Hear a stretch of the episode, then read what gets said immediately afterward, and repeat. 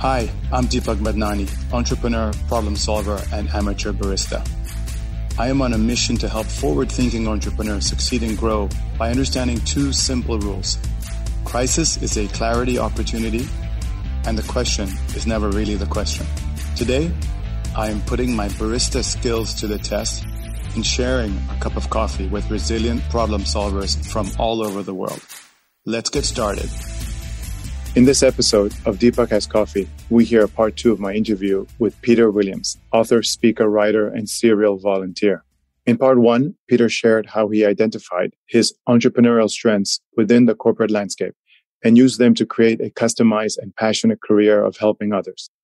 We discussed utilizing your network in the corporate landscape, following the path of least resistance, and how your mind and body tell you when your purpose is out of alignment. And now, part two of my interview with Peter Williams. The startup world is so fascinating because it's so full of energy and ideas and curiosity and just do it and no mountain is too high and it's just full of energy. As Peter said, I'm 50 years young. What are you talking my about? BMX for a ride around mid levels this morning, and I went skateboarding yesterday over in Tayos. So, you know, that's the kind of physical kind of expression of his mindset. And this isn't something that he's trying to play. This is just who he is. And so I just want to make sure the audience is hearing this. So from two angles, how does it help someone like myself who's just a typical hardcore entrepreneur? It's because Peter is bringing access to almost other dimensions that I wouldn't have access to. And I'll say this to entrepreneurs when you're trying to get into the corporate world or there's a product or there's an organized business and you know you're a scrappy little startup or a scrappy little entrepreneur how do you bridge that gap you have to find the champions within these organizations they do exist they're out there and they're looking for the scrappy startups to come in and kind of shake up the corporate structure. One of the first questions I got, I had a guy reach out and you could sense the frustration talking about I'm in a corporate structure that talks about innovation but does nothing about it. And it's frustrating. I said, look, you have two opportunities here. And this is just from knowing a little bit. He literally was like a paragraph, two opportunities here. It's the wrong organization and you get what you tolerate in life, but don't throw the baby out with the bathwater. Oh, I quit this job. And then suddenly you've got nothing to do and you've got three kids or whatever. No, no, no. That's the reality check. There's this model I have called the reality check when people are in transition. You have your ambition check and you have your reality check. And then I said, the option there is, can you make a change? Or you go find an organization now, the learning. So you kept using this word mistakes. Peter, I'm going to humbly suggest use that as learning. Lesson one, learning lesson two, learning lesson three, because you're just better for it, right? You, you yeah. are better for it. And go now before you go enter another organization, knock on the door and figure out, is this an innovative organization you're looking for? Because now you know, take that learning with you and go explore. So Peter doesn't hesitate when he's exploring. By the way, he talks about his banking trajectory. He talks about having four kids. And then he talks about all of this extra study he's doing and the fact that he's got so much time. I love that because I mean, here I am, a Muppet, just trying to get my head straight in the morning. Peter's always like, I've got so much time. I'm like, Peter, you know what? You know what? I, hate I, you. I find, I find at the start of each year, I'm like, okay, what am I doing? I'm still in this job. What the hell? It takes me a few months to build momentum and to see a pattern and to see some projects that get me energized. And the same thing happened this year. I think this time last year it was like, yeah, this COVID work from anywhere is a novelty. It was becoming a bit of a grind, And even though I still think work from anywhere suits my personality. I can do a hike on a Monday morning. I can, with a bunch of people from LRC and, and colleagues, I can come down, I can take a phone call from anywhere. It doesn't really matter. I can jump on the Vespa and ride to different meetings and catch ups and I can do creative strategic emails that get my team sort of so peter but you are really deliberate but you are really deliberate then about the creativity and the strategy and the passion. This is not something that's saying you know what? I'll do it when i make enough money. I'll do it when i have enough time. Can we say that? You are supremely anyone deliberate. with four children is never going to have enough money. I know that. And that's a choice that we've made. But i want to finish that little story. So that, that yeah. conversation with the private bank took two or three years. Partly that was because the CEO there was traveling so much. Then he took me to a nice lunch at the Lobster Bar in, in Shangri-La, right? Beautiful lunch. And he said, you know what? You should just resign. He's probably right because the stuff that I'm trying to push in terms of entrepreneurship and creativity in a corporate setting is tough because you have an idea and people are so impatient. They'll say, well, how's it going to make money like this month? This quarter. Yeah. Yeah. Everything's about the quarter. And I'm like, you know what? You're missing the point. You Yeah. have to be playful and experimental and do the lean startup. To me, the lean startup, which David Beatty gave me a copy of off the back of an introduction from a neighbor here, it unlocked a lot of stuff that would have been difficult for me. I don't think I would have written my book if it wasn't for the lean startup. Of course, in a sentence, what the lean startup did is that it gives people permission not to be perfect.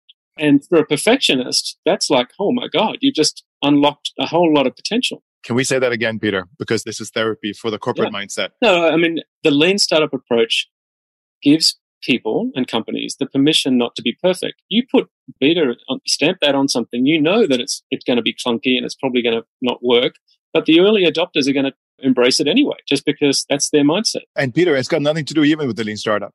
It's got to do with the entrepreneurial thinking gives people the permission not to be perfect. And you know what? Even as an entrepreneur, Peter, myself, I've had to go through a lot of personal self therapy because I was supremely successful as a student. I jumped into real life, and I think you've seen that presentation, that story.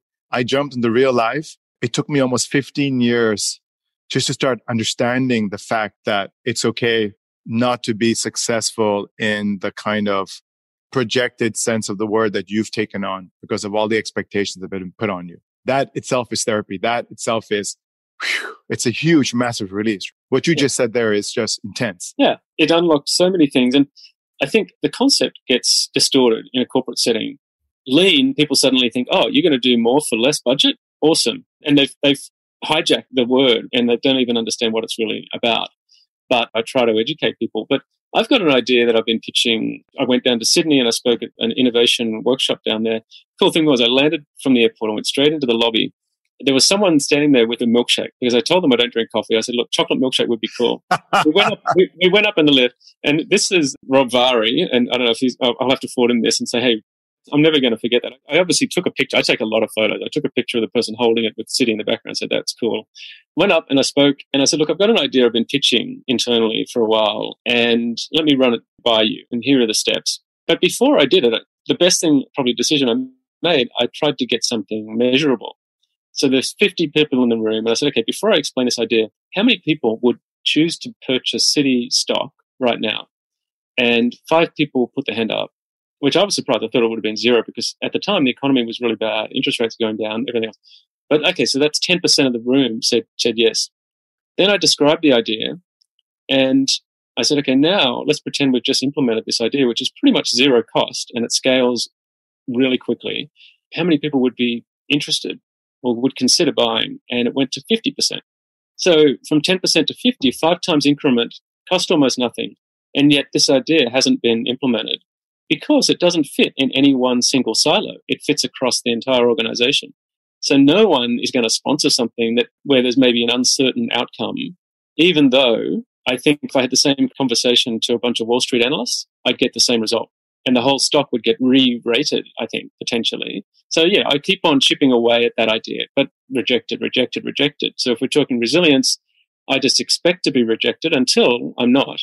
And then I'll implement this. And then what I do for fun and what I do for work will converge and work effectively evaporates because there's no such thing as work if you're doing what you love doing. So either way, I'm going to do what I love doing. It's just, to me, it's a missed opportunity. The firm hasn't embraced it yet. This is again gold. I want to say one thing. There's no perfection in passion. And number two is when you give yourself permission to not be perfect, as you said, all the other amazing qualities come out, of which resilience being one of them. Because then you're not so much tied in to the result that you're expecting versus the result is how much are we learning on this journey? And there needs to be some sort of, and this is where, of course, lean startup. So I trained with Steve Blank, the godfather mm-hmm. of lean startup. You know the story. And mm-hmm. Eric Ries was his best student and lean startup. And that grew up. And then I brought it to Hong Kong and I transformed them into, I called them the startup mentoring intensives of which I think over 2000 people went through my workshops and I turned them into practical sessions, two hour jam sessions and working with the canvases and stuff. And the whole concept there was to just get people out of their heads. Number one, And number two, getting their hands dirty. It's almost like you're tinkering, but this isn't R and D so much. It's almost like the corporate world is A plus B equals C and you just double down on that. And then, but the world that's happening around the corporate world is you're doing A plus B and then C, D, E, F, G, H, I are happening at the same time. And those are the, I don't want to use the word missed opportunities, but let's just use the word that's just a changing environment that's going on. And that's mm-hmm. where disruption comes in. So how are we adapting? How are we having this curiosity mindset in this rapidly changing world? And that's where people like you come in because you're standing on both sides of the kind of playground, the corporate wanna, side and just, innovation side. Yeah. I mean, we could talk literally for five, six, ten hours, and we wouldn't have enough time to talk about all the cool things that have happened just by embracing this idea of, of lean startup and being experimental and playful and volunteering and all that. That's what the book ended up happening. And LinkedIn has become a playground too. Even last year, physical events disappeared, but virtual accelerated. I met so many people last year that have become lifelong friends just through LinkedIn. I did a bunch of Seth Godin workshops. He's been writing his blog every day for 20 years and all that he's the one that, that sort of encouraged me to start doing a bit more writing and just ship it. It doesn't matter if it's perfect or not. Just get it out there. Some people will like it, some people will hate it, but who cares, right? That's always going to happen. Then I got introduced to Derek Sivers, and he wrote a book called Anything You Want. It's about him building CD Baby. And last year I did one of his workshops. So uh, five years ago, I did the Alt MBA, the alternative to an MBA, which was like a one month accelerated writing workshop in some ways. Then I was batch number two. There's only 200 alumni at the time. Now there's about 4,000 alumni and they're all self-organizing, building new programs to attend, like to be a better storyteller, to be a podcast host. I did last year, which helped me finish the book, was called the Creatives Workshop. And it was about anyone that's trying to finish a project. So if you're a poet, pick up your pen and write a poem every day for 100 days. If you're a musician, pick up your guitar. For me, pick up my laptop.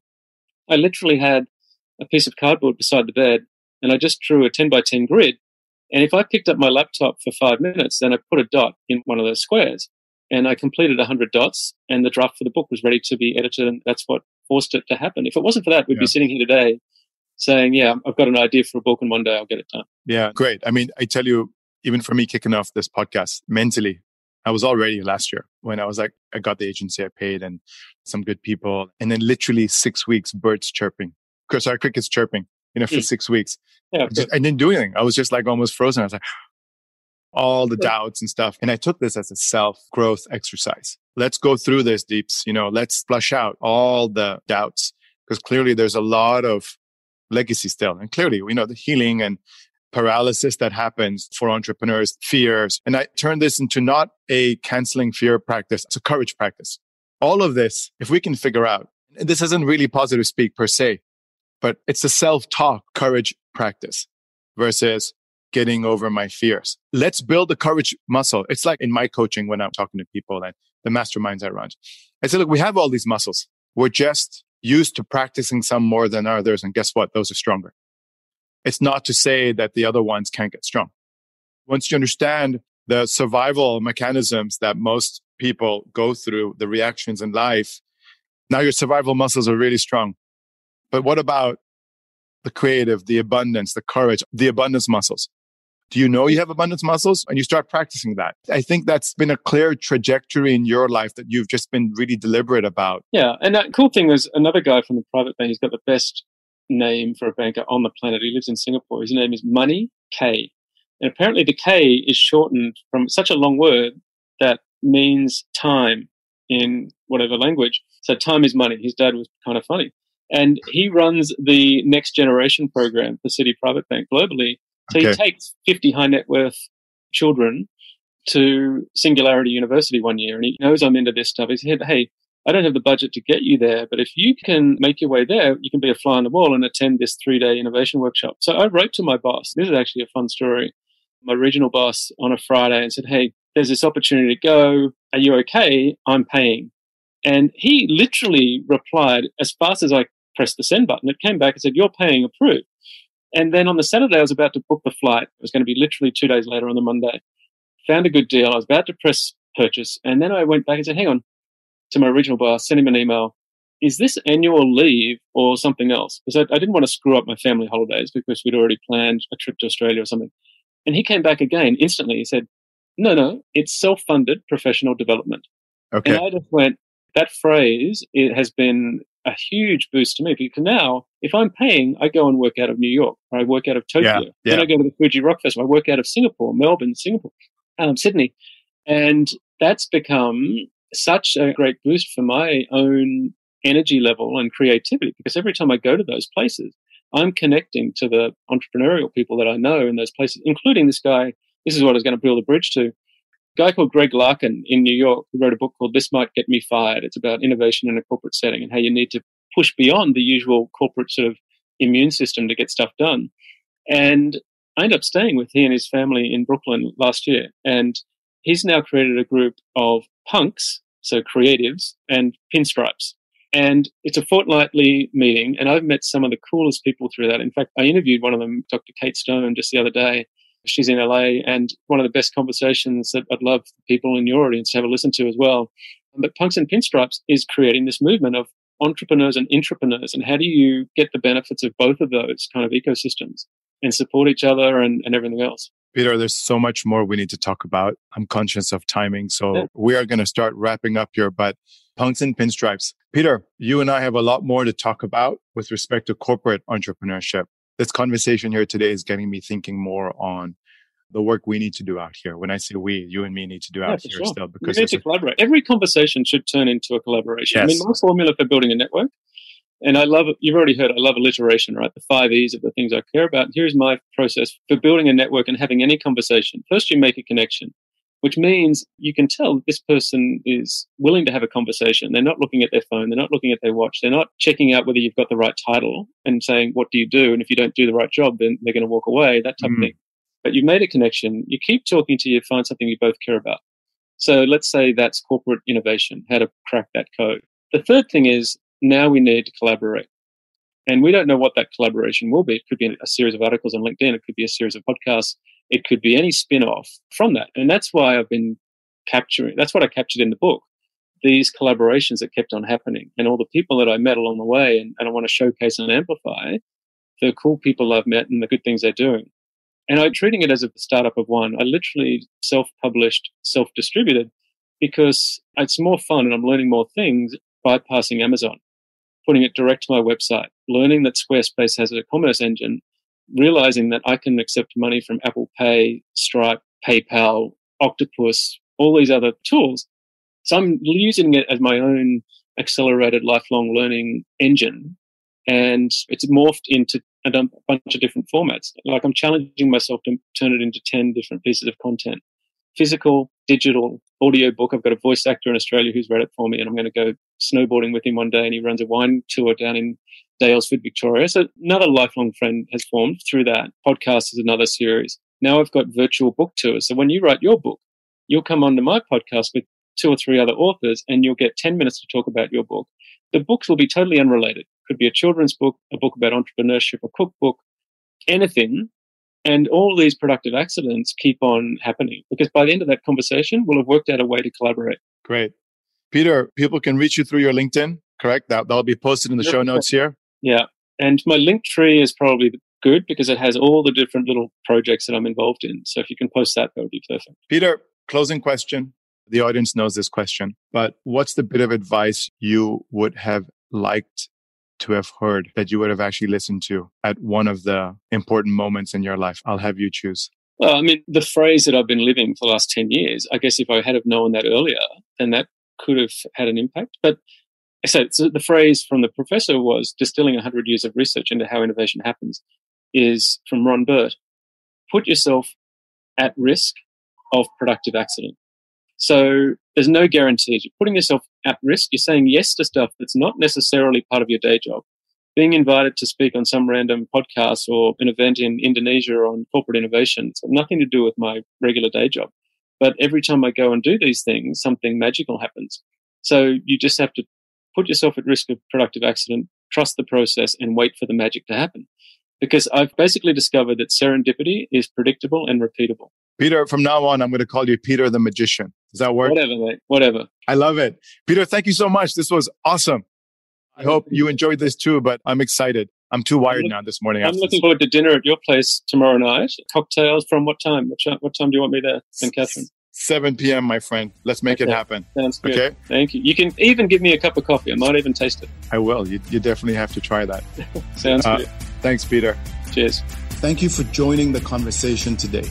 Did you have any moments of clarity? I would love for you to rate and review this episode. Your feedback is crucial to tailoring this content for your growth needs. If you would like to hear more, please be sure to connect with me on LinkedIn and or message me on dm at deepakscoffee.com.